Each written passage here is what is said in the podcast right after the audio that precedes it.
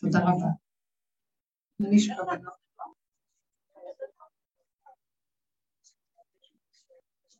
אז אה, תזרקו איזו שאלה, כי אתחיל עם ה... אני לא ברורה, לאחרונה אני לא מדברת ברור, אף אחד לא מבין מה אני אומרת. כן, קדימה. כן, רצון. מישהי רצתה לשאול משהו, נכון? מי רוצה? בבקשה. כן, בקול רב. עורך דין מירב. מי זו? תגידו, נו, אני חייבת משהו.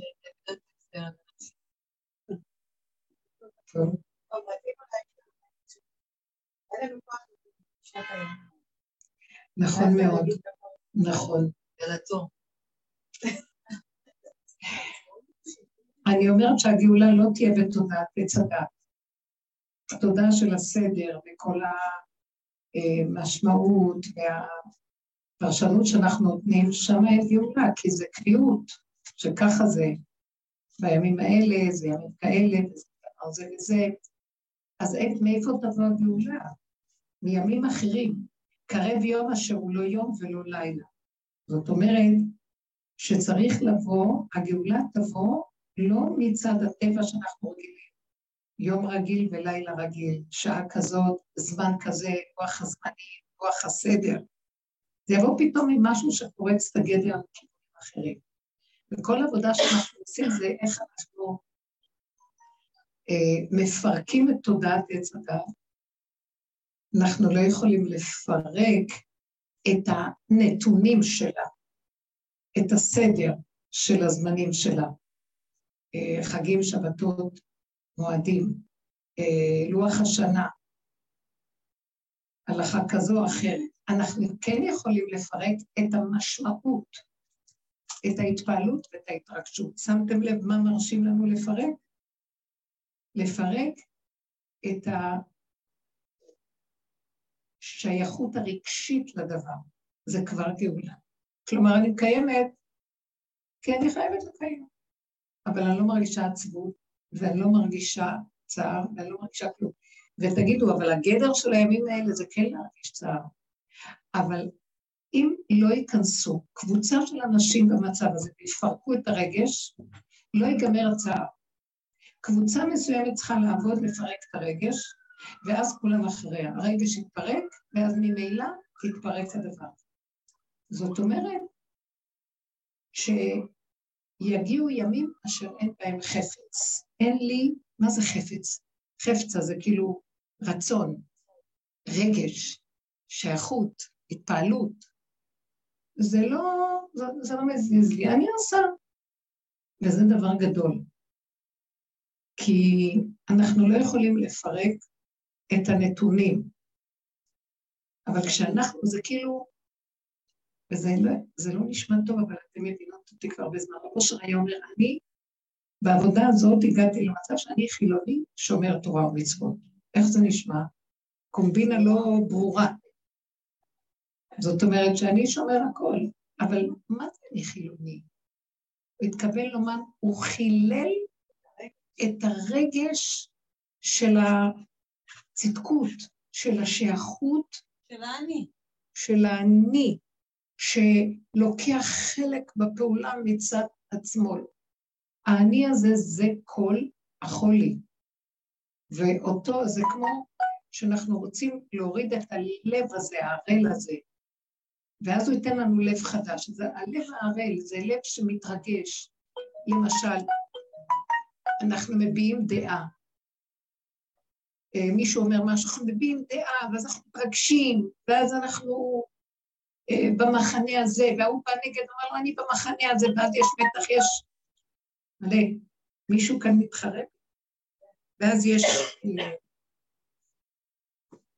אה,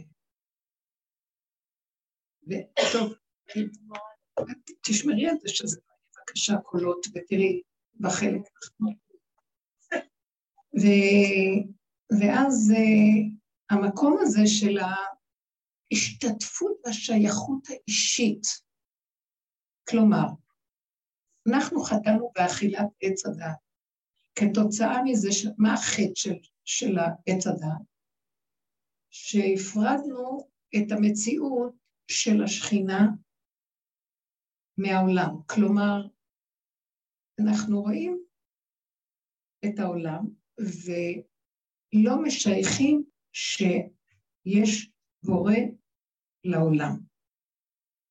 התורה אומרת לנו, אז אנחנו כבר יודעים, ואז אנחנו כן משייכים. אבל אני לא רואה את הדבר. אתם יכולים רגע להביא לי אה, ספר בראשית בבקשה? אה, תפתחי לי בבקשה אה, פרשת חיי שרה נראה לי. אני רוצה רק להזכיר לכם. נקודה. זאת אומרת, מה שהיה בגן עדן, שהשכינה התהלכה איתם בגן, ואדם הראשון היה רואה שכינה, והכל היה ברור שיש בו עולם. אחרי חטא עץ הדת, לא ברור שיש בו עולם. מה מכסה אותו? האני של האדם. אני יודע, אני מבין, אני פועל, אני, השפה גם נהייתה, אני חושב, אני, מי שלח לך את המחשבה? טוב, אני יודע שיש בורא עולם, אבל אני לא מרגיש אותו, אני מרגיש שזה אני, נכון או לא? אני פעלתי, אז אומרת לי, לא את פעל, השם פעל דרכך. לא, אבל בכל אופן אני פעלתי, התחושה של העשייה היא שייכת לי, נכון? וזה מה שקרה. המחיצה הזאת בינינו לבינו. אז אנשים כן יודעים שיש בורא לעולם. בייחוד אז, בתחילת הדורות, כן ידעו שיש, אבל כל אחד צבר ועשה כל מיני שיטות מה זה הבורא עולם, ובריחוף כל אחד סידר אותו. עד שבא אברהם אבינו לעולם, ואז הוא אומר ככה, אה, וזה מאוד יפה לראות את זה, הוא שולח, אה, אולי זה, זה עדיין פרשת, אה, כן, רק רגע, הוא שולח את אה, אליעזר בשליחות שלו להביא כלה ליצחק, נכון? עכשיו, הוא אומר לו דבר כזה מאוד יפה. הוא משביע אותו ואומר לו, תשבע לי, נא ידך תחת ירחי, שאני אשביע אותך בהשם אלוקי השמיים ואלוקי הארץ, אשר לא תיקח אישה לבני, מבנות הכנעני, אשר אנוכי יושב בקרבו. ואז העבד אומר לו, הוא אומר לו, לך לארצי ולמודדתי, ומשם תיקח אישה, מאיפה שאני באתי, מארץ נחור, מארץ תרח. ואז הוא אומר לו ככה, ואם הוא אומר לו, ואם האישה לא תרצה לבוא, ואליעזר אומר, ואם האישה הזאת לא תרצה לבוא, מה אני אעשה? אז אברהם אומר לו, תיזהר לך לא לקחת הבן שלי לשם, הבן שלי יישאר כאן. ואז הוא אומר, השם אלוקי השמיים, אשר לקחני מבית אבי ומארץ מולדתי. זאת אומרת, הוא אומר, השם אלוקי השמיים. בפסוק הזה שאומר, אה, אשביעך, פסוק ג' אומר, אני אשביע אותך בהשם אלוקי השמיים ואלוקי הארץ. פה הוא אומר לו, השם אלוקי השמיים אשר לקחני מבית אבי. למה הוא לא אומר פה אלוקי הארץ? ממש אומר רש"י דבר מאוד יפה. למה הוא לא אומר כאן אלוקי הארץ, רק אלוקי השמיים? בפסוק הקדום אומר, אני משביע אותך באלוקי השמיים ואלוקי הארץ. ואז הוא מספר לו ש... השם, אלוקי השמיים, כשאני הייתי גר בארץ תרח, בארץ הקודמת שאני הייתי שם, אז הוא מזכיר רק את אלוקי השמיים. אז אומר כאן רש"י, ולא אמר אלוקי הארץ, ולמעלה אמר, והשביעך באלוקי השמיים. אמר לו, עכשיו הוא אלוקי השמיים ואלוקי הארץ, שאני הרגלתי אותו בפי הבריות, אבל כשלקחני מבית אבי, הוא רק היה אלוקי השמיים. אתם קולטים מה, מה אני רוצה לומר? זה מה שרציתי להביא כאן, סימוכים. שלא היו באי עולם מכירים בו, ושמו לא היה רגיל בארץ. כלומר, האדם עלי אדמות, בחוויה האישית שלו, לא קולט שיש השם פה. אם לא הייתה התורה אומרת השם, השם, השם, השם, לא היינו יודעים שהשם אומר למשה, כל אחד יש לו כן ידיעה. גם הגויים משהו על השם, כמו שאמרנו, רם השם על כל גויים. גם את זה, זה התחדד להם יותר על ידי תורת ישראל, שהם לקחו ממנה. הגויים לקחו מתורת ישראל, זה הנוצרים, זה האסלאם. אבל באמת באמת,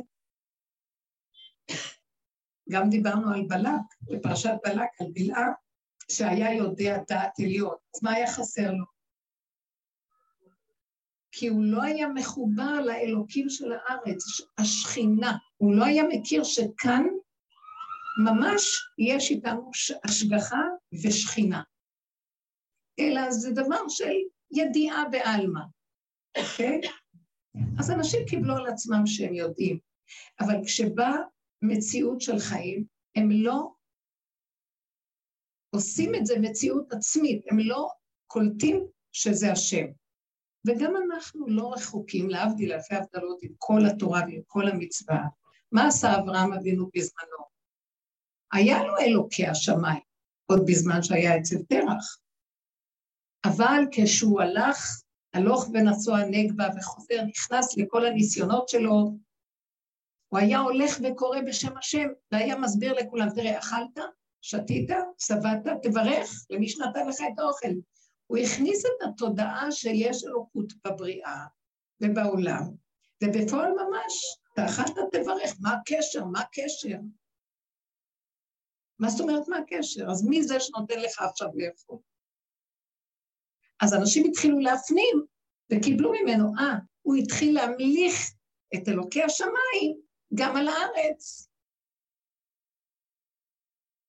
זאת אומרת שהאדם לא יודע שיש כאן השם. אם לא מערכת התורה שאומרת לו, נותנת לו, מה נותנת לנו מערכת התורה? היא נותנת לנו מצוות, והמצוות הן תלויות פה בעולם, צריכים לעשות אותן. והמצווה מחברת אותנו לחיות אלוקית שקיימת בתוך המצווה, ודרכה אנחנו מזהים שאנחנו מקיימים מצוות לכבוד השם וגם מקבלים קדושה דרך המצוות. אמנם, כאשר אנחנו מגיעים לזמנים של ניסיונות, בין אדם לחברו, במידות, אנחנו רואים עדיין שאני מבוהל, אני נותן ממשות לחבר שלי, ואני נותן, אה, ואני מקנא בהוא, ואני שונא את זה, ואני כעוס על זה, או אני דואג מזה, או אני חרד חרדה גדולה ממקרה כזה או אחר. אז לאיפה נעלם לי השם שהוא שבור על פיו, ואני אומר, השם, השם, ואני מקיים מצוות גם, ואומר, ברוך אתה השם, וכשאנחנו אומרים, ברוך אתה השם שתיקנו לנו חכמים, בלשון של נוכח, ברוך אתה השם. זאת אומרת, אתה נוכח פה, ברוך הוא השם. לא, ברוך אתה, בכל ברכה יש אתה. ממש כמו שאני רואה את האדם שנוכח מולי. ככה אני צריך לחוש את קרבת השם שהיא ממש מולי. אז נתנו לנו הכל. בפועל, זה נקרא מס שפתיים, אנחנו אומרים.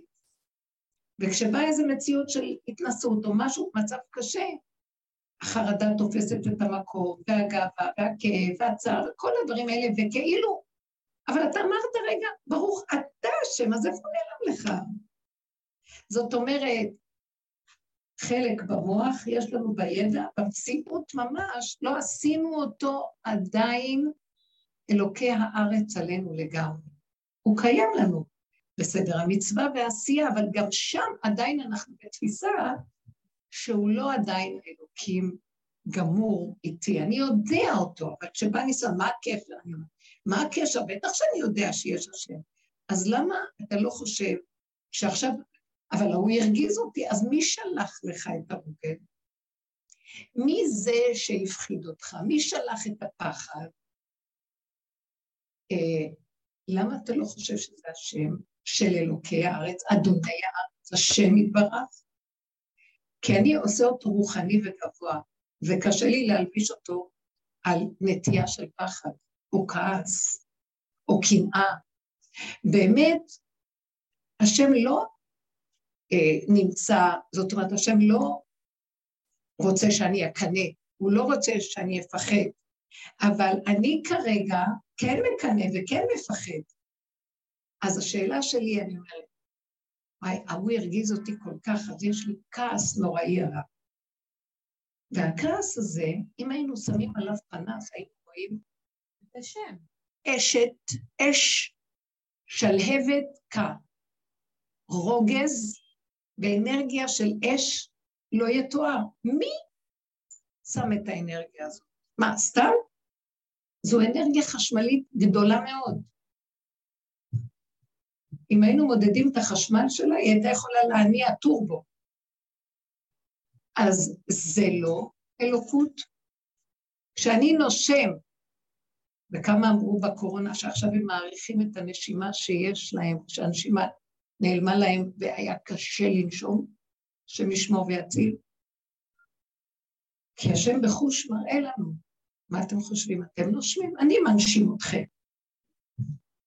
וכשאתה מתרגז, כי ההוא הרגיז אותך, נכון שהוא הרגיז אותך, אבל הרוגז קיים אצלך קודם. למה אתה נותן לו את הממשות ולא לי?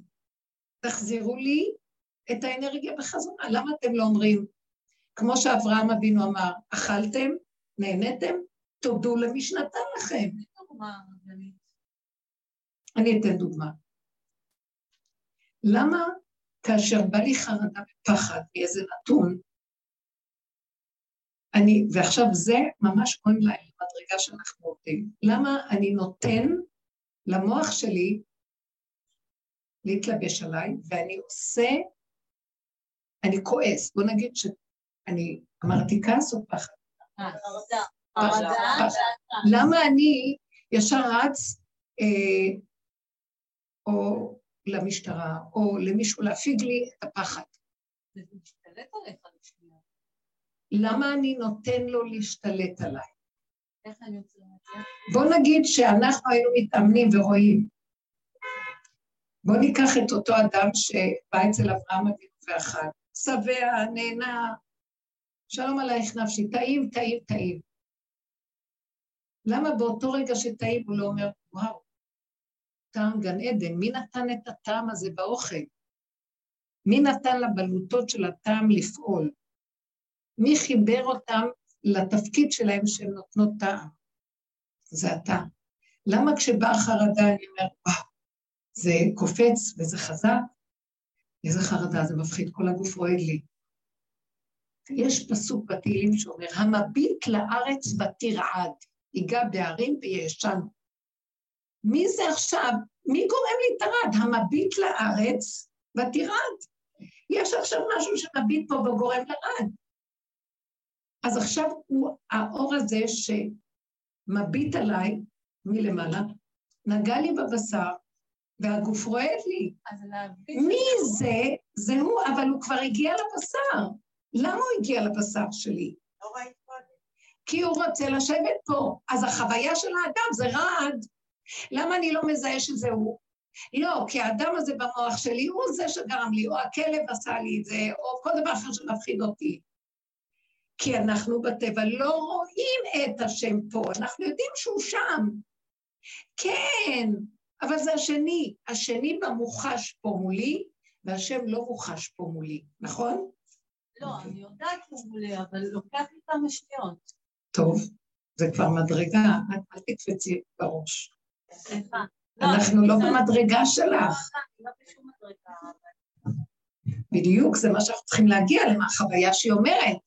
זאת אומרת, זה לא רק פחד, נתתי דוגמה פחד, קנאה, כעס, במידות אני מדברת, לא בספרייה של הלימודים והבנה והשגה. בהתנסות אונליין שמשהו מגיע ואני, הגוף שלי מגיב. למה אני לא רואה שזה הוא בתוך זה? מה פירוש זה אני? למה רגע זה לא היה? איך זה קרה? לא, אני מצדיק את זה. השכל שלי אומר, אחד עוד אחד, ההיגיון. זה הוא אמר את המילה הזאת, וזה הרגיז אותי, כי זה לא צודק. מאיפה יצא לי הרוגז הזה? מאיפה האש הזאת יצאה? מהבשר. מה הדליק אותה שהיא נהייתה גדולה ואני כועס וחושב שזה השני? המוח שמתרץ, שנותן לי הצדקה, שאומר זה וזה שווה זה. זה מוח ההיגיון. במוח הזה אין השם. יש שכל, יש שכל של עולם. מה היינו צריכים לעשות באותו רגע? ככה, תקשיבו, וזה המסר שאני אומרת לכם בשיעור, וזה לבנות של הרבה בשיעור. כאשר היום מופיע לה איזה, אנחנו כבר בסוף העבודה, מופיע חלק, משהו מהתוואים ויוצא, עכשיו הניסיון שנשאר לנו, אם אני אמסור את זה למוח של עץ הדת, ואז זה יתרחב עליי, ואז יהיה השני השלישי, ואני אצעק ואני אתרגז ואני אכנס למערכת של העולם של רשות הרבים, זה מול זה וההוא מול זה, ואני אצטדק ואני אכעס, ואז אני אלך בכוחות הטבע להאשים ולחפש פתרונות ושיטות ורפואות שונות, והתרחבתי על הטבע. אני יודע שיש השם, ברור. אז למה אני רץ לרופא ואני רץ למטפל וליועץ? למה השם הזה לא יכול להועיל לי אם הוא פה? מה זה? אנחנו אומרים בתהילים, אה, אה, עצבי הגויים כסף וזהב מעשה ידי אדם, עיניים להם ולא יראו, אוזניים להם ולא ישמעו, אף להם ולא ירחו, ידיהם לא מישהו, רגליהם לא יהלכו, לא יהגו בגרונם. אז מה אני צריך אותם? אתם קולטים מה אני אומרת? אני אומרת זה מאוד יפה. כשדוד המלך אמר את זה, אז הוא התכוון לזה. אבל אנחנו לא, הוא אומר דוד המלך. אנחנו, חי איתנו, כי דוד המלך החיה אותו. ואמר, מי זה שעכשיו עושה לי את כל המצב הזה? זה חי וקיים, שבתוכי. עכשיו, זה לא שהשם הביא לי את הכעס, הוא הדליק לי נקודה, הוא שלח לי סיבה בעולם, זה ככה חוק הטבע. זה תמיד יהיה דרך השני, השלישי, הרביעי. איזה צנועה, איזה צנועות בנות האלה.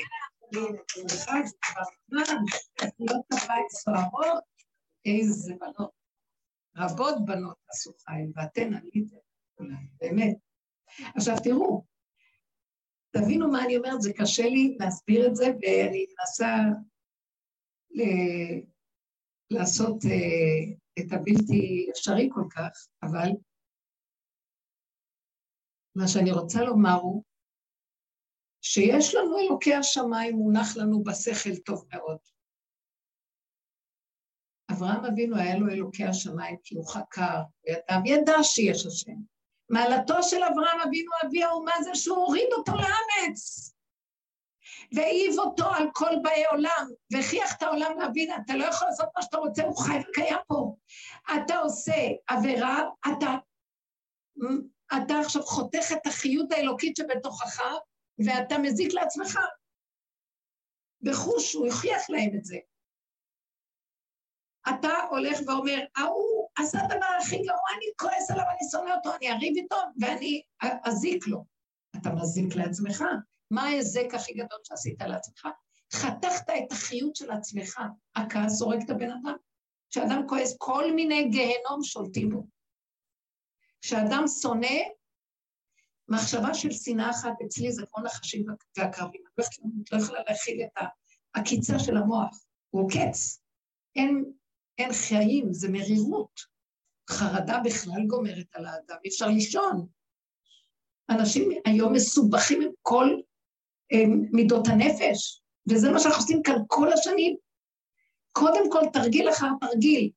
אנחנו יושבים לנו בתודעת עץ הדעת, בדעת, בספריות שלמות, וברור לנו, שלנו, שלנו יש את התורה ואת כל החוקים והכול אנחנו מקיימים, משתדלים, אבל עדיין במידות, חורבן בית שני, לא חרב הבית בגלל שנאת חינם. שהיו צדיקים גדולים ותלמידי חכמים, וכל הזמן הם היו מצטדקים, וכל הזמן מזמינים לדיני תורה. בוא לדין תורה, תראו שאני צודק. פה הדיין יגיד לך שאני צודק, ומזמינים והולכים ורבים ומתווכחים, וכל היום אה, בתחרות חברתית קשה, שהיא הייתה מכלה מעמדות, אפילו בבית המקדש. הרגו כהן ונביא. בבית ראשון, וגם בית שני. המצב היה מאוד קשה. אז איפה? אומר הנביא ישעיה, וכי תבואו לרצות פניי, מי ביקש זאת מידיכם? חצרה יד תבואו להקריב לי קורבנות, ידיכם מלאו דמי. אני לא צריך את הקורבנות שלכם. רחמנא ליבא ביי, אני רוצה, הלב זה שורש המידות. תכוונו את מציאותכם אליי. מה אתם מתייפייפים עם החיצוניות של המצוות? תמליכו אותי בהנהגות שלכם. זה אלוקי הארץ. ואז מצטרף כמובן אלוקי השמיים שבעולם, שהוא קיים בשמיים, אבל תוכיחו לי שאתם מצליחים להוריד אותו גם לפה, כי כל עיקר התכלית של עם ישראל, שהוא כאלוקי השמיים, הוא אומר גם, שהוא היה בבית תרח, אלוקי השמיים. אז הוא אמר, אז אני הכרתי את אלוקי השמיים בבית תרח, כי כן יודעים שיש השם, אבל אני הצלחתי להבין שהוא גם שייך פה בעולם, ובכל דרכיך דאהו, והמלכתי אותו על כל באי עולם. האלוקים הזה עכשיו אצלי, אלוקי השמיים ואלוקי הארץ, עשיתי אותם אחד. שמע ישראל, השם אלוקינו, השם אחד. איחדתי את השם שלפני, שבשמיים, להשם שאחרי, שכאן יושב על הארץ, וזה כל עבודת היהודי, השם אחד, ושמו אחד. השם שבשמיים, אחד, ושמו, כל דבר פה יש לו שם, מהות, שם יש השם. מה אתם חושבים שהוא בשמיים והלך לישון, אתה יכול לעשות מה שאתה רוצה ולא רואה? הוא בתוך החבר שעכשיו מציק לך. ואם אתה חושב, וואו, הוא לא פה ואני אראה לו מה זה, ומתלהט, הפסדת את המסר. הוא לא התכוון שהחבר ירגיז אותך, לרגע הוא שלח לניסיון, כדי שאתה תזהה אותו ותמליך אותו. תיתן לו מיד את האנרגיה, ותיתן לו, אבא זה אתה. אל תיתן לי לעשות ממנו ממשות. כי אז אני מפסיד את האפשרות להמליך אותך פה חי וקיים אונליין כל רגע איתי, אל תעזור. אז בגלל זה באים הניסיונות במידות. כי בדעות, אלוקי השמיים, אנחנו יודעים, יודעים מצוות, יודעים, וכל, וכולנו משננים, וכולנו חכמים, וכולנו נבונים, ויודעים את התורה, ואנחנו קוראים לזה דברי תורה, אבל להפוך אותה למציאות מבשרי, איך זה אלוקה, שבזמן המידות, שזה הירידה למעשה של מה שאנחנו יודעים בזמן הניסיון, מה, מה שם? בואו נגיד מה. ומה שרציתי לומר, אם אתן זוכרות שבוע שעבר, ששמתי אה, משל של שתי בהמות, שהן אחד הכלב, ולהבדיל הכבש. ושניהם גם בשמות שלהם דומים. כלב, כסף. אני מסתכלת ואומרת, אני יש לי את שתיהם. רגע אחד שהכלב הוא מגיב, הוא נובח, הוא מגיב, הוא ישר מתנפל, הוא מוכר את מציאותו לגירויים, גם לאדון שלו. נאמן לבשר ודם.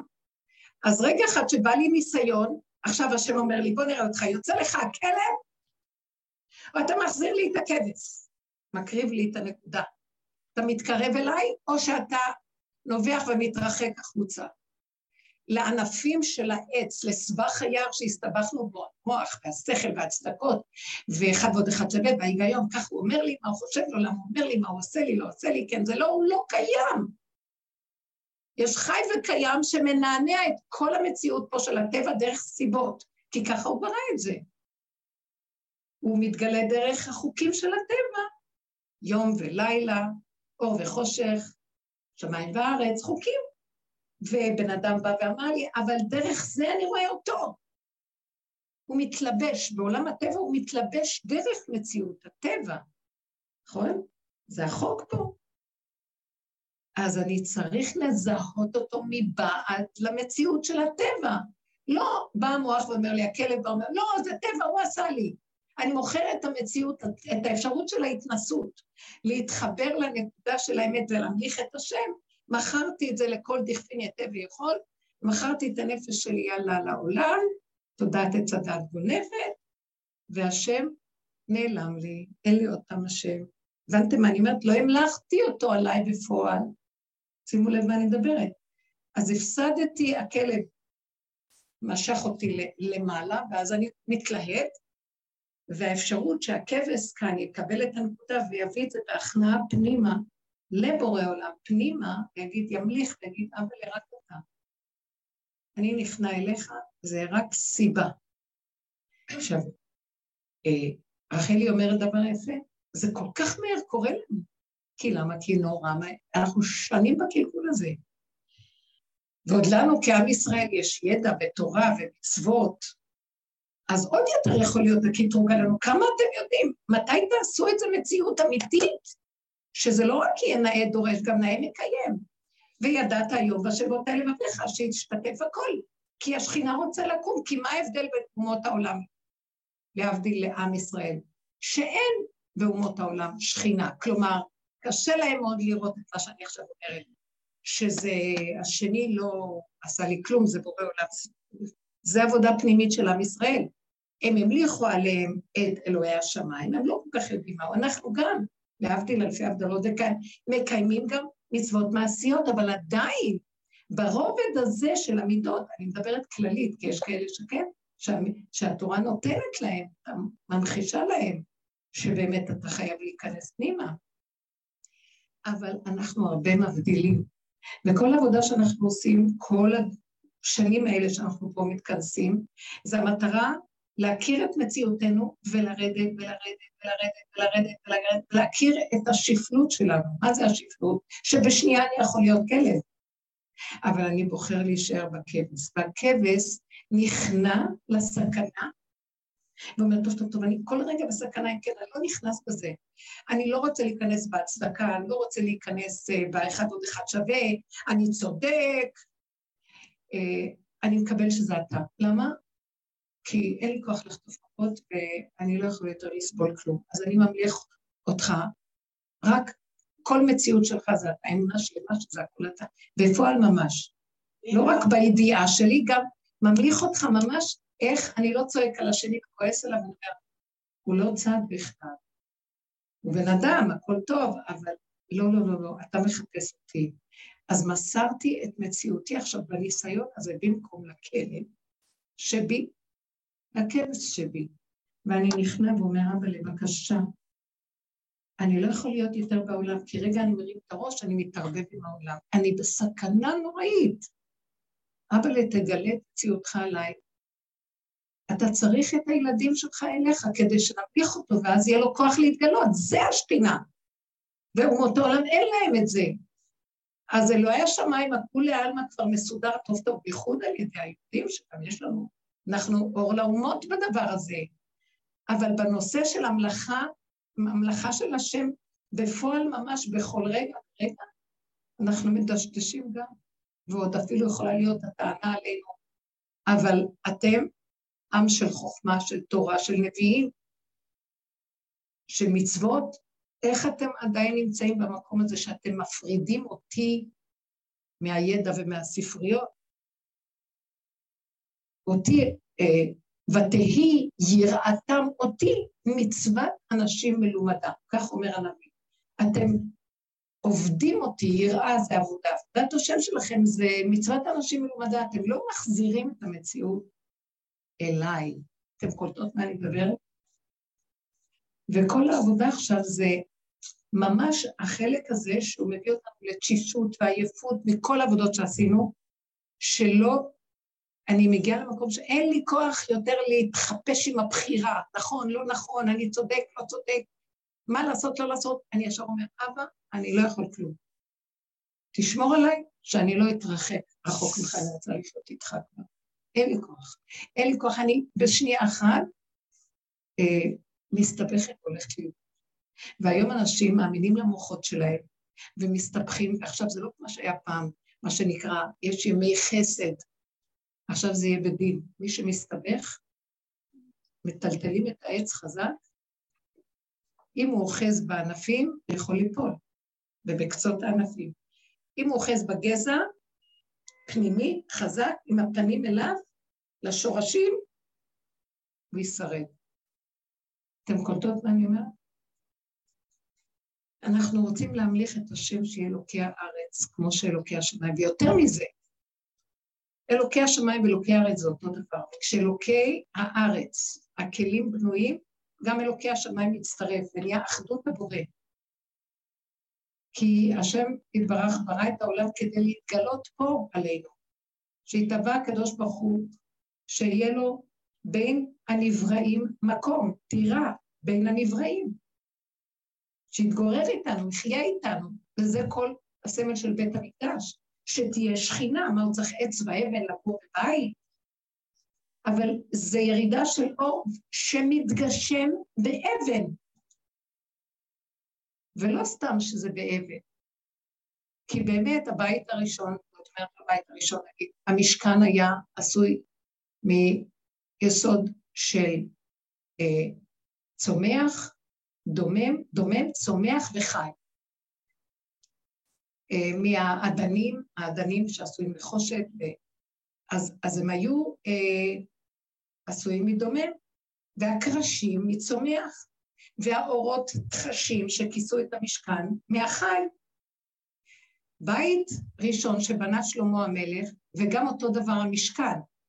המשכן בשילה, כשהוא בא לארץ, אז בנו אותו חצי אבנים מהאדמה, ואחר כך שמו עליו את הקרשים וה... ועצי התחשים מלמעלה, אורות התחשים. בית של שלמה המלך כולו היה אבנים. מה ההבדל? הצליחו להוריד את האור של הקדושה עד הדומם. כאן זה היה חי, צומח. פה כולו, כולו הדומם, המלכנו את השם על הדומם. שלמה המליך את השם גם על הדומם, שגם האבן תכיר שיש השם. אתם שמתם לב? הגדלות הזאת? אז זאת אומרת, בכל דרכיך דיו, בכל יסודותיך, בכל מציאותך, הוא חי וקיים פה, ולזה מחכה הגאולה שלו. כי הכל כבר נעשה.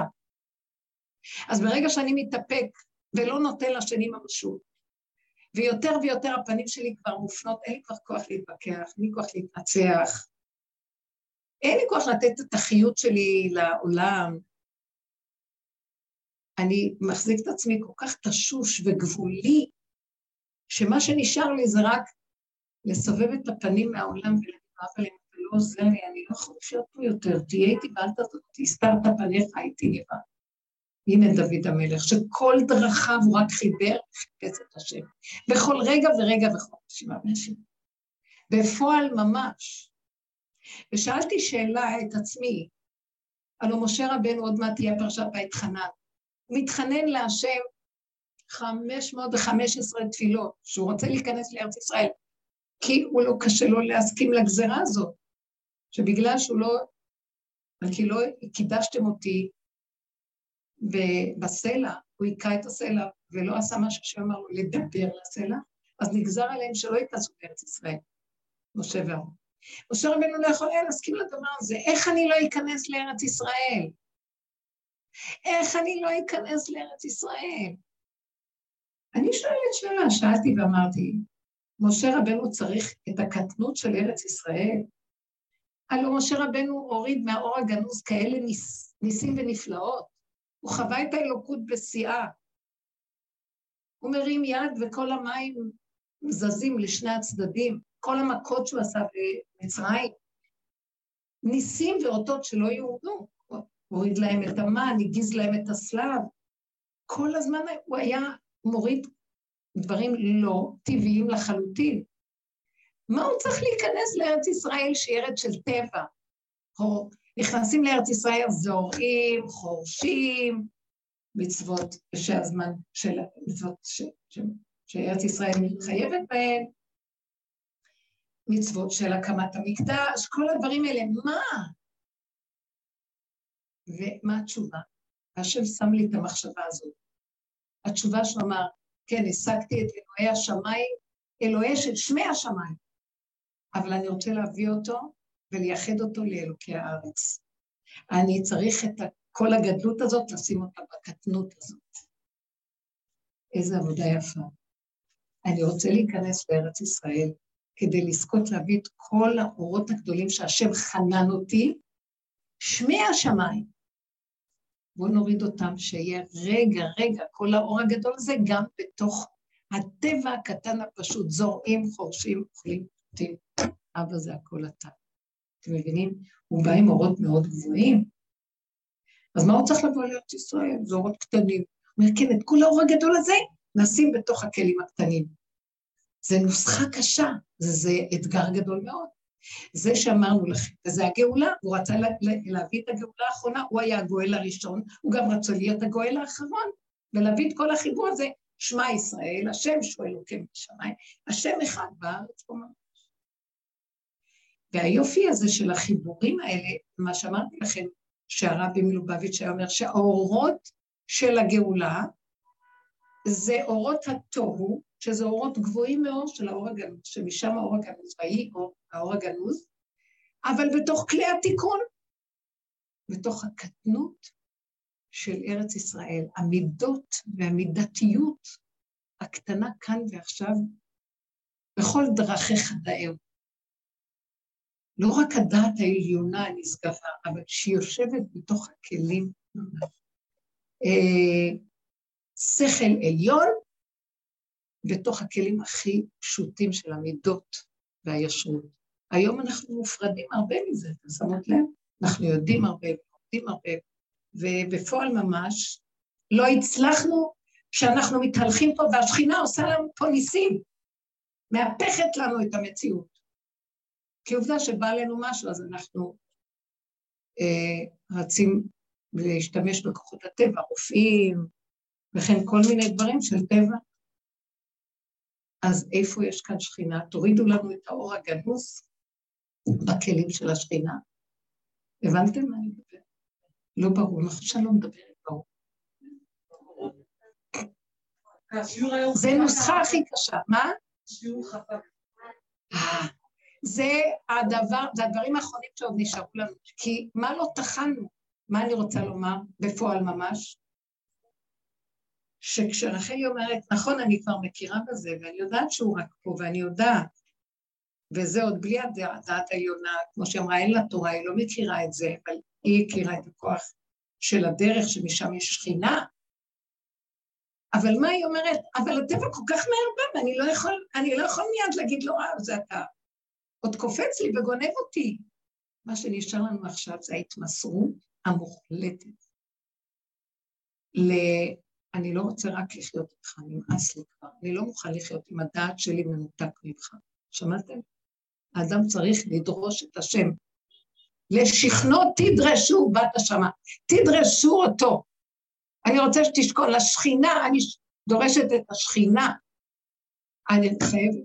אז אנחנו דורשים ומתעקשים, ובאת שמה. תיגע בנקודה ותגיע אליה. כן.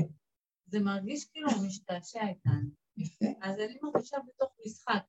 אני לרגע מתעצבנת, אבל לרגע גם חוזרת וצוחקת. אני אומרת, כאילו, אני, אני מרגישה שאת הכעס, את הקנאה, את הקנאה, את כל הרגשות והמידות האלה, הוא מביא עליי, אני חווה את זה, ואז אני אומרת, עוד פעם, אתה יכול כל רגע לשנות את זה כדי שנמליך אותך, זו התחושה שלי, שכאילו אני בתוך משחק כזה, וכל פעם הוא משתעשע בי בדרך אחרת, אבל לא משתעשע בי כאילו ברמה של זלזול, זה מצחיק אותי, כי הוא כל פעם, הוא פשוט רוצה שנמליך אני אגיד לכם איפה הפואנטה. הפואנטה שלנו פה, שימו לב, עכשיו אני אומרת את ה... טלי, את שומעת? אני כותבת הרב שמע, לכן אמרתי לך, מאחר ואת מזכירת בית המשפט, אז אני עכשיו קוראת. נכון. אז עכשיו תקשיבי, זה אבא זה אתה. אז בואי אני רוצה להגיד לכם משהו, וזה הפואנטה של החידוש שאנחנו מדברים. קודם כל, אנחנו חייבים להקים את אלוקי הארץ, את השכינה.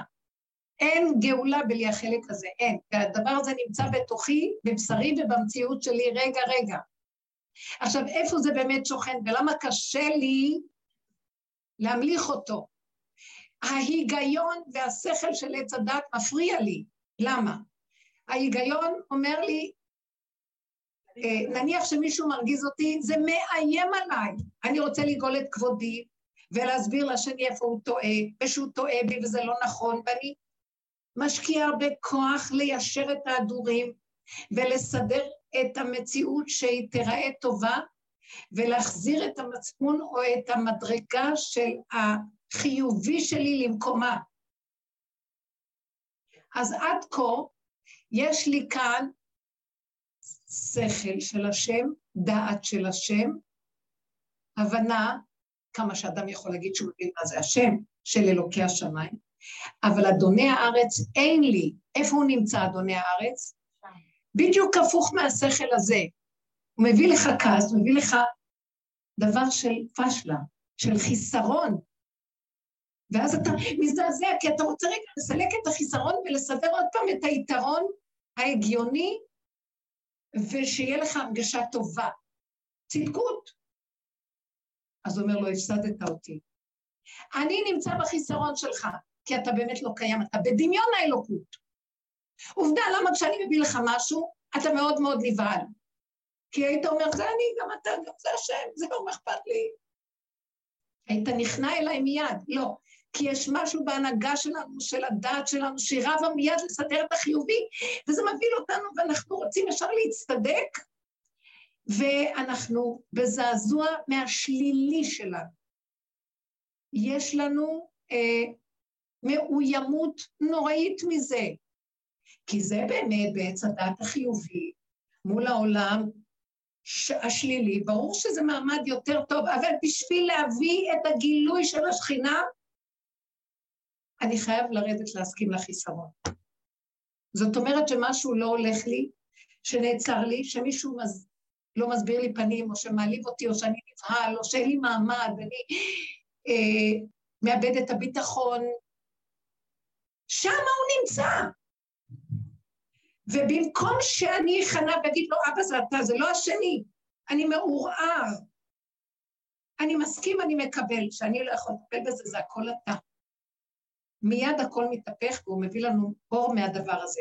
במקום זה, אני הולך לעשות את המלחמות שלי, לסדר את ההדורים, ליישר את המדפים, לסדר את הספרים טוב, ושכולם ידעו שאני בסדר גמור. שמתם לב את המהלך הזה?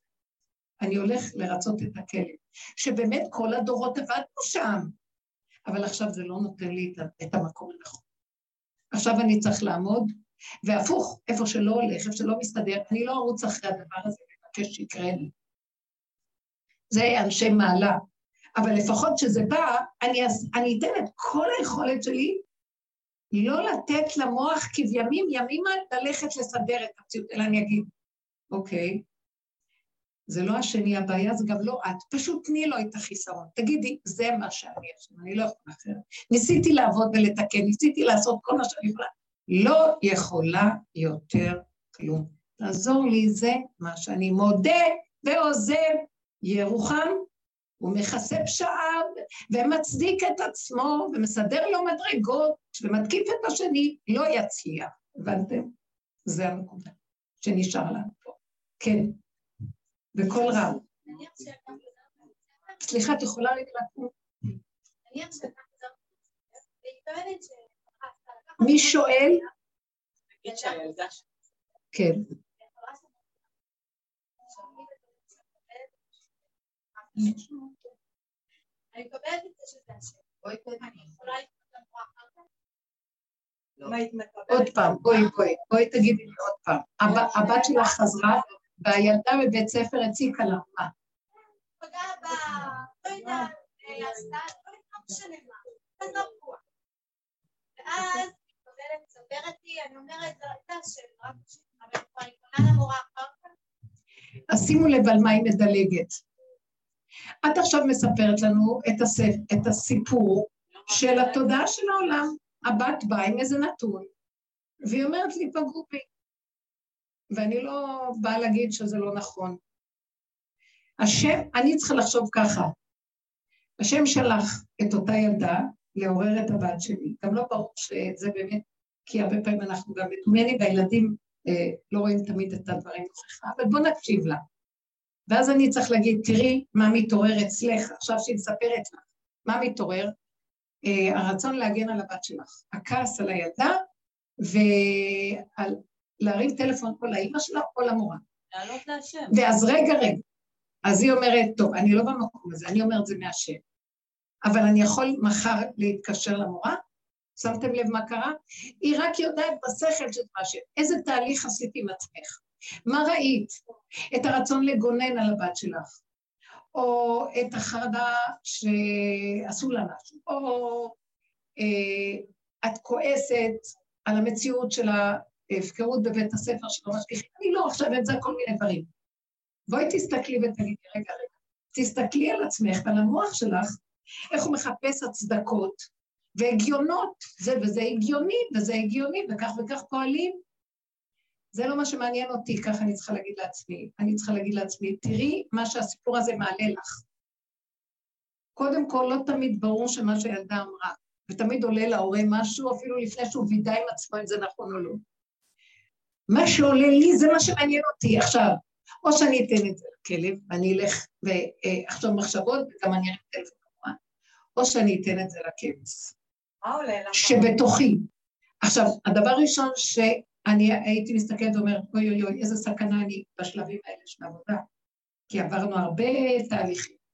אני עכשיו מציעה, שמתם לב, זווית נוספת שהיא נמשכת יותר למטה. ואני אומרת, ריבונו של עולם, אני לא יכולה לעמוד מול העולם הזה, היום היא תבוא ככה, מחר יבוא הילד הזה, מחרתיים יבוא זה, כל היום, אין יום ופגעיו לא מרובים מקודמו, ואני לא יכול לעמוד במציאות הזאת. ואתה מסובב את כל זה ומקדיש עליי את הסאה כדי שאני אגיד לא, לא, לא, רק אתה ולא אני. כי מה שאני לא עושה, עוד פעם ועוד פעם ומסתבכים. העולם עכשיו בהסתבכות מאוד גדולה. ועושים ככה בפעולות ומסתבכים, ונראה כאילו אה, איזה פתרון ואיזה משהו מסתדר, ולמחרת יותר גרוע וכן הלאה. ואז אני אומר, לא, לא, אני לא רוצה לבחור את הכיוון הזה, אין לי כוח יותר למצב הזה, אני עכשיו, שימו לב, עדיין לא נצאתי, אני לא גמרתי, רגע. לפחות ביני לביני, אני אומרת, למשל, אני לא יכול כאן לחיות. אם אתה לא איתי רגע רגע, אחזת ביד ימיני, בעצתך תנחני, אחר כבוד תיקחני, אל תסתר פניך ממני. אני רוצה אותך במוחש איתי, אין לי כוח לבוא לך בחיים. אני לא יכול. אמנם, אני כן צריך לעשות איזו פעולה, לבדוק את הסיפור, וגם הרבה פעמים, כשאני עושה את הפעולות האלה ואני אומרת לו, אל תעזוב אותי, פתאום יש משהו שנרגע, גם הרוגש שלי נרגע, הכל נרגע, וזה אחד הדברים שאני רואה שכשאני מעבירה אליו אחורה, פתאום יש לי איזו הסחת הדעת, הכעס שוכח, והמחשבה מתחילה ללכת לכיוון אחר, והילדה גם שכחה והלכה. ואז אני יכולה להגיד לה, תבליגי ואל תעשי עניין מכלום, יאללה, מי הילדה לא התכוונה ולא שום דבר, ותלמדי גם לא לעשות עניינים. תבקשי מהשם רחמים שישמור עלייך, אבל אנחנו לא רוצים ללכת בכיוון הזה. או שאת יכולה להרים טלפון למורה, אבל את כבר ממקום אחר. את לא תתנפלי עליה ולא תצעקי ולא תחפשי צדק ויושר ולא נקמה בזה, ו... את תיכנסי למקום אחר לגמרי. ואז תראי סיבות מדהימות, שיכול להיות שהמורה בעצמה תגיד דברים וזה יוסיף וייתן לך. יכול להיות שמשהו באמצע פתאום המורה לא תהיה ותראי סיבות שלא קרה כלום ואף אחד לא עונה ולא שום דבר. הדברים פועלים משהו נכנס בפעולות של היום-יום ומסדר לנו בסיבות רגילות, מתיקות, ואחרי יום יומיים אני אומרת, איזה מזל שלא ענתה לי המורה, איזה מזל שלא קראת, איזה מזל. זה שכח, זה עבר, זה לא... אם המורה... והיא מה? והיא מה? אז המורה תגיד לה, מותק, את עוד מאמינה למשהו פה בעולם? מה את שמה על הילדים? בוא נחנך אותם איך לראות שאין כאן כלום, רק בורא עולם חי וקיים בתוכנו. לחבק את הילדה, לנשק אותה, לה כלום, הכל שטויות, מה את עושה? אבל כל זה קודם לזה שאני אתמסר אליו לגמרי, אני באמת במקום של גבוליות מאוד ואני מרגישה שאני מסוגלת, אל תנסה אותי, אל תביא לי כלום, אני לא אומרת אני גם מסוכנת, כי אני כל כך גבולית, שאם אני אתן לכלב לצאת החוצה, אני אשחוט, בלי סכנה, יכול לקרות משהו פה. כי אני גבולית ומסוכנת. אתם קולטות אותי? אז אנחנו לא רוצים יותר ללכת בסדר העולמי, הישן. אנחנו רוצים את החדש. מה את אומרת? חלילי שלנו. אני אספר לך משהו. כן, יפה. היה לי ויכוח עם הילדה שלי, מוכן, אני צריכה לקחת אותה לאיזה פארק, אז אמרתי לה, אין, אני אעניש אותך, את לא תלכי מחר לפארק.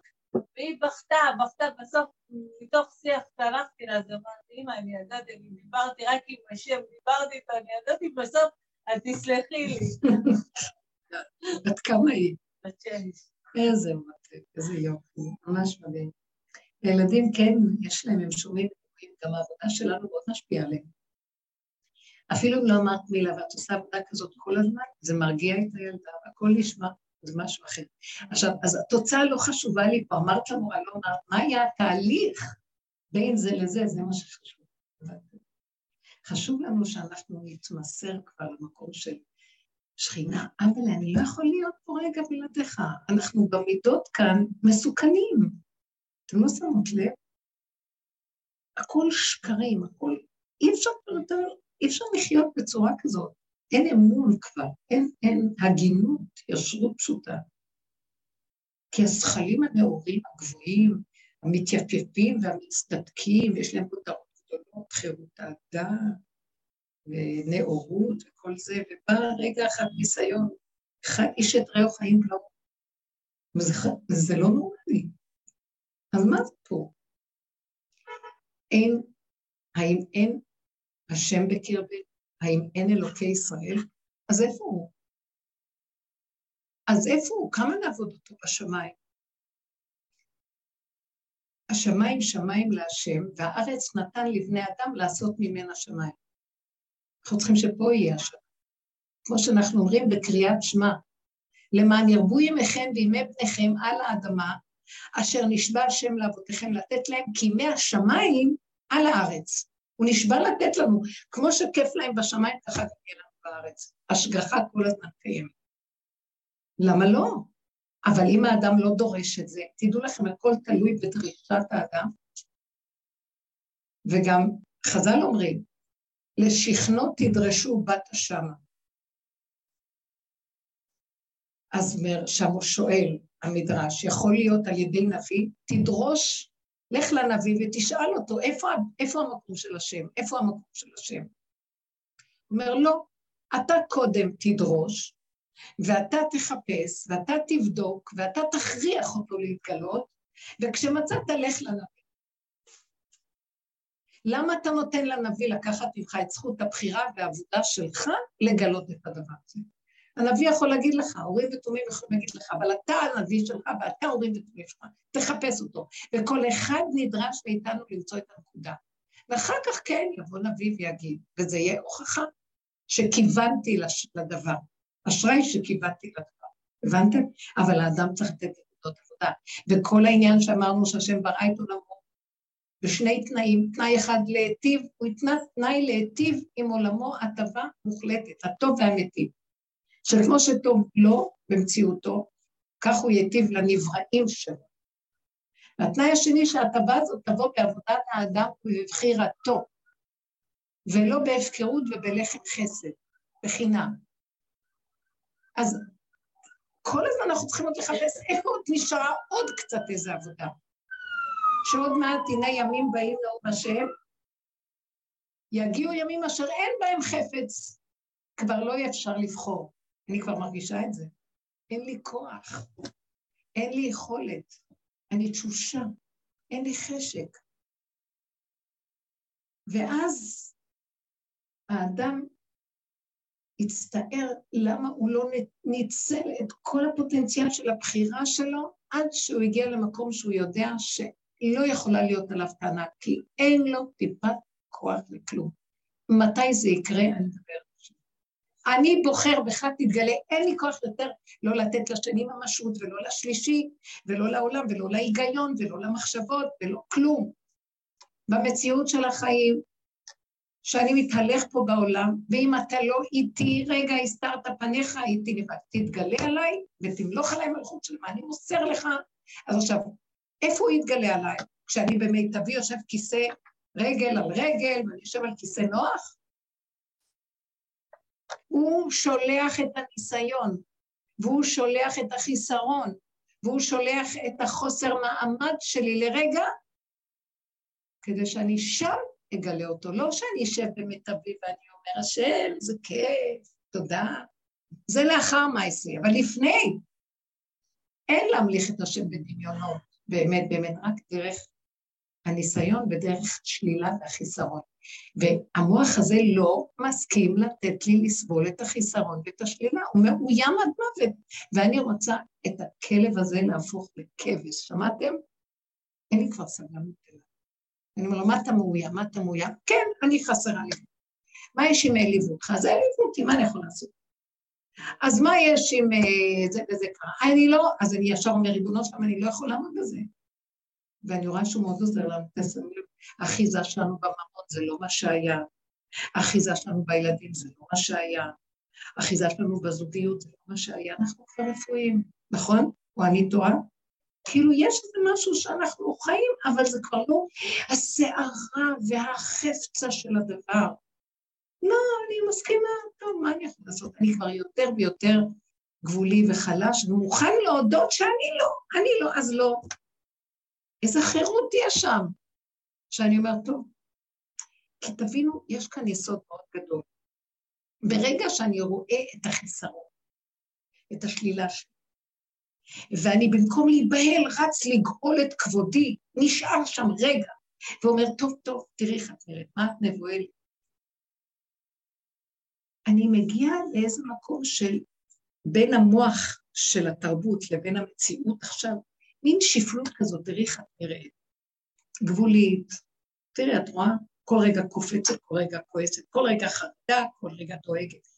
כל דבר את זזה, תראי איך את נראית. השפלות הזאת מביא אותי לתחושה של וואו, אני מדומיינת על עצמי, כאילו מי אני? רגע, בא ניסיון, תראה לי מי אני באמת. השפלות הזאת מקימה את השכינה. איפה שאני לא, הוא כן. אתם מבינות מה אני אומרת? בו בזמן שכשאני רץ לסדר את כבודי ולגאול אותה, אני כבר יושב טוב, היא אומרת לי, הפסדת אותי, כי אני רוצה את השפלות שלך, תביא לי את הכלום שלך. תביא את הזבל, אני אביא לך אוכל. תביא פסולת, אני אתן לך אוכל. בוא נעשה סחר, חליפין. השכינה, אלוקי הארץ, כדי שהוא יקום, דווקא צריך את השכינה שלך. זה מה שעץ הדת לא נותן לנו, בגלל זה זה לא, הגאולה לא מגיעה. ותגידו, אנחנו מחכים שיבואו ניסיונות שנוכל לסבול את החיים?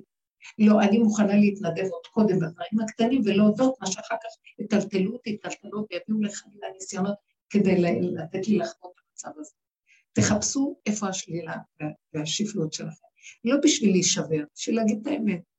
וואי, אין לי כוח. יותר ויותר אני אומרת, וגם לפעמים קשה לי. מה, עד כדי ככה? אני אומרת לה, אני כל כך מבוזה, כל היום אני מתהלכת בעולם עם תחושה של ביזיונות שלא נורמלית. ולא קרה מי יודע מה, כל הזמן חרפה שברה ליבי. אני לא יכולה להסביר את הדבר הזה, כאילו וואי, ואז אני לשיטתי הייתי צריכה להיות הרבה יותר מכובדת, הרבה יותר פרוצמת, הרבה יותר זה, הרבה... תראה מה קרה לי, השם, מה קרה לי, מה קרה לי, ואז אני מסתכלת, ואני אומרת, אז אני אומרת לו, אבא, זה מאוד מאוד קשה, אני צריכה קצת כבוד, אי אפשר בלי כבוד לחיות, אז ככה לגמרי אין לי כבוד, אני מדברת איתו. ואחר כך הוא אומר, אני שומעת את. בא לי איזה משהו שפתאום קולט ומבין, תקימי אותי, הכבוד שלי זה הכבוד שלך. אתם רוצים כבוד בלעדיי, אה? אתם רוצים להיות מפורסמים, מכובדים, יפה, ולשבת בשמיים ביציע, במזרח, בחלק הגבוה, ואתם מסודרים, ואני מאחורה, היו לא יהיה. אני לא אתן לכם, גם הנביאים אומרים ככה. אני אכריח אתכם להגיע למקום שתהיו בשפלות, אבל אתם לא רוצים שזה יהיה ביד קשה או בזרוע נטויה חלילה. אם תלכו עמי בקרי, אלך אף אני עמכם, וגם בחמת קרי חס וחלילה. אלא בואו ניתן לו את המקום הזה שאני מתחילה קודם. מה אני כל כך, אני רוצה את הכבוד? אני רוצה כבוד, כי הכבוד זה החיות של האדם, קשה לי יותר על כבוד. אבל אתה יודע משהו, אני אתן לך את הרגע שאני מרגישה כל כך בשפלות, בבקשה, תן לי קצת הכבוד שלך זה הכבוד שלי. בוא תקים את עצמך ותהיה בתוכנו, ואז יתגלה כבוד השם שבתוך האדם. ממילא, כל מה שזז יכבד אותך. אתם מכירים את זה? שפתאום יש איזה חן של השם, מכבדים אותו, אתה לא יודע למה מגיע. ככה הוא רוצה, הבנתם? אז תנו לו את הפחת, תנו לו את החיסרון, תנו לו את הרגע שקשה, תנו לו את התחושה של השפלות והניצול. אין דבר, זה רק לרגע. ואני אמרתי, אני חייבת להתאמן על זה יותר ויותר ויותר, עכשיו. כי כשאדם הוא כלום, הוא עין ואפס, שם השם מתגלה. הוא משהו, אז השם אומר, טוב, אז אני בסוף, כי אתה כבר משהו במקומי, אתה רץ קדימה עם הכתר על הראש, ואז מה? תמלוך, גנב, גנבת לי את המלכות, את המנדט של השליטה שלי. אבל טיפש, אני לא גוף ולא דמות הגוף, אני צריך את הגוף שלך, אני אכנס בך, ואתה זה שתמלוך. אבל זה אני. אתה לא רוצה שאנחנו נהיה ביחד? מה יש לך לבד בלעדיי? עוד פעם אתה רץ עם הדמיון, פעם חיובי, פעם שלילי, כל רגע בא ניסיון, פעם מרים אותך למעלה, אחרי רגע מוריד אותך עד שעות תחתיות, יום אצל, יום אסל. ככה אתה רוצה? אז אני רוצה את השם, נמאס לי כבר מהתנודות האלה, הבנתם? אין על מה לספור. רק על המציאות התמידית של הגילוי שלו, של הנצח של החי וקיים פה. יש כאן חי וקיים. זה מה שאני רציתי להגיד, וזה לא אני, זה רק הוא אומר לי, בעצמי אה, עוד לא התחלתי לגרד את השטח. אז מי שהתחיל וכבר יושב שם יותר טוב, כמו רחלי, תתפללי עלינו, רחלי. לא, גם היא, אני לא באה להגיד. בינתיים אני במלונה. זה התפיסה של רחל אימנו, דרך אגב. למה כל הדורות נושאים עיניים לרחל בסוף? כי היא רחל, היא הבחינה של הקטנות, של עקרת הבית, של השכינה. והיא בגבוליות ובקטנות, רחל הקטנה. וכתוב רחל, ורחל הייתה רועה את צאן אביה, כן? בפרשת ויצא. וכתוב בזוהר הקדוש אומר, כתוב רועה בלי ו', רעה. קוראים רועה, אבל רעה. כלומר, כל הזמן היא הייתה במקום, במקום של המכות והכאב. רע, לא הלך. אחותה לקחה לה את השידור. אה, כן, תקשיבו, רק אחר כך כל הלידות של לאה ולאה, גם כן, איזה ביזיון זה כל הזמן במקום שלא הולך והכל ואחר כך אה, היא לא עמדה בכאבים, היא כל כך הייתה בצמצום שילד ראשון, ילדה שני לא יכלה לעמוד פה גם כן, בכאב של החיים, לא יכלה, ברחה מפה. היא הלכה בהכנעה, רכילה, הלכה בהכנעה להמליך אותו לגמרי. והיא לא התמרדה ושנאה את לאה בגלל שאת לקחת אה, את בעלי, אפילו, שבאמת נכון. שהיא לקחה לו, זה לא יהיה ככה, הסתדר מלבן שהוא סידר את הסיבות. איך?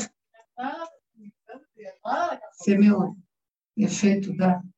היא אפילו באיזשהו מקום, היא הייתה רגילה לכאבים שלא הולך לה, אז היא אמרה, מה, אני לא מבייש אותה, ככה אני דפוקה ולא הולך לי. קיבלה את המקום הזה של הקטנות, השלילה, החיסרון. ואז היא אמרה, במילא אני כבר, מה, מה יש לי כבר? אז אני אתן לה, וזהו. היה לה הכנעה. מה שהכלב אצלנו נובח, אני אראה לו, אני אראה לו, אני, אוכיח לו שזה לא צודק. אתם מבינים את הנקודה הזאת? היה לה את זה בטבעה, והיא סמל לדבר הזה. ואת זה, כל הדורות זה היה באדמה. רחל איננה, לאן נמצאת? יש דעת, יש רוחניות, ולקראת הסוף צריכים להקים את רחל, אחרת לא תהיה גאולה. רחל, צריכים לקום, להקים את הקטנות הזאת, את השכינה שבתוך המציאות של החיים, ההסכמה לחיסרון, הענווה, ההכנעה, קבלת המציאות איך שהיא, בלי לקשקש עם המוח, למה, למה, למה, למה, ככה, ככה, כי ככה הוא רוצה להתברך שלה. איזה הכנעה, איזה מתיקות, כבש. מה שאמרתי לכם לעומת הכלב, שכל דבר הוא מגיב, שומע משהו, קופץ, אה, אתה הפחדת אותי, אני ארדוף אחריך. זה מאיים עליו, נובח עליו. לא יכול לאפק ולהחזיק, לא, כבש כל הזמן מחזיק. עכשיו, הוא מחזיק, יש לו כוח הכלה, והוא מוסר את זה לשורש. הוא הולך עוד יותר למטה, הגזע, יש את הענפים של העץ, ששם זה צדק, כל הכלבים הנובחים, ואחר כך יש את הגזע, ברחנו לגזע, כי אפשר לעמוד כבר בזה, ורחל כבר הלכה אפילו לשורשים. היא כבר אמרה, מכל המצב שקורה פה, אני חייבת רק למצוא שזה רק הכל מהשם, כי אי אפשר לחיות רגע אחד אם אני לא אמליך אותו עליי. אני אתן, אה, לא, זה ככה, כן, למה לאה לקחה לי את יעקב? מה זאת אומרת? אני אציק לה, אני אתנקם בה, אני... לא, היא הייתה חייבת להיכנע, כי זה גמר עליה. לא היה לה כוח להכיל את המחשבות האלה של נחשים והקרבים מוקצים. אז היא נכנעה, אמרה, לא, זה גדול. שנאה אחת גומרת עליי, לא היה לה את המקום הזה של, של ההיגיון וספריית הערכים הגדולה לחפש את המזרח ואת הכבוד ואת הגדול. הייתה קטנה, קטנה. הסכימה לשלילה, לרועה, לה... לרוע של מציאות העולם שהיה עובר. טוב, עכשיו תגידו משהו, מה אתם חושבים שאני באתי כאן רק לדבר? אז הוא רוצה איתנו לקראת הסוף את המקום הזה, באמת, בניסיונות שלנו, במציאות שלנו. אה, בגלל זה הוא גם מביא אותנו לצמצום שלנו בגולם שדיברנו כל כך הרבה, בגבוליות, שאין לי הרבה כוח, אין לי כוח. אתם שמות לב שאנחנו חדשים? אנשים הכי צעירים שלא עבד, הם אומרים אין לי כוח. לא מוכנים כבר, אפילו... גם אנשים שהיה להם הרבה כוח, הם אומרים אין לי כוח. הילדים יש משהו שהשם לא רוצה יותר את הכוח, הוא לא רוצה את הגדלות, הוא לא רוצה את ההצדקות, הוא רוצה את האמת, יש הבדל בין צדק משמיים נשכב לבין ארץ מארץ תצמח. אמת מארץ תצמח. אמת, אמונה ואמת זה מילים נרדפות. ככה. לא רוצה היגיון, לא רוצה להבין. מה עזר לי שהבנתי כל כך הרבה? זה נותן נחמה פרוטה, שאני כן מבין, אז אתה מבין, שמח שהוא מבין, ולא שינה לו שום דבר. כמה אנשים הולכים פסיכולוגים, והשיטה בפסיכולוגיה זה להבין את נפש האדם. טוב, אבל האדם נשאר משוגע בכל, עם כל ההבנות שלו נשאר עדיין עם כל מה ש... זה לא עיקר אותו, זה נתן לו איזה נחמה פורטה שהוא מבין. אחרי כמה זמן הוא מגלה את התרמית, כי העובדה שהוא רץ מפסיכולוגיה שלו, כי אם הראשון הסביר לו למה הוא צריך את השני ואת השלישי כי זה לא סיבר לו באמת את הנקודה, את העוד. הוא לא, נשארה הבעיה. ואין לה תקנה, רק הכנעה ורק קבלה, אין תקנה לנפש, מעוות לא יוכל לתקון זה בו, לתחתית תהום שלא נגמרת, רק ככה וזהו, ככה אני. אה, מישהי צעירה מתוקה, יפה, חמודה, כל כך צעירה, בת עשרים וקוש, משפחה טובה, שירים, היא יפהפייה, והיא באה לשיחה. אמרתי, אני התחילה לדבר. ואז היא אומרת לי, אני חייבת שתסבירי לי מי אני, מה אני בעולם. הסתכלתי עליה ואמרתי לה, כלום. מה? מה? אומרת לי, כל החיים אני בפסיכולוגים, ואני מנסה שיסדרו לי את התדמית שלי, מי אני? אמרתי לה, חבל לך על הכסף. אמרתי לה, למה את צריכה לדעת מי את? זה דמיון הדעת, אף פעם לא נדע מי אנחנו, זה דמיונות. אני נולדתי למשפחה כזאת, אני גרה פה, אני קוראים לי זה, מיד את חושבת שאני כבר יודעת מי אני? אף פעם לא נדע. זה לא דבר שאפשר להבין אותו, זה דמיון. אז אמרתי לה, את פשוט צריכה להיות עכשווית, ותהיה עסוקה בדברים יפים. התחלתי אותה, מה היא אוהבת לעשות, מה היא... תעשי זה, תעשי זה, יצירה, אז תעשי יצירה, תקראי, תעשי, את נראית יפה, מתוק לך, שמח לך, תעשי את ה...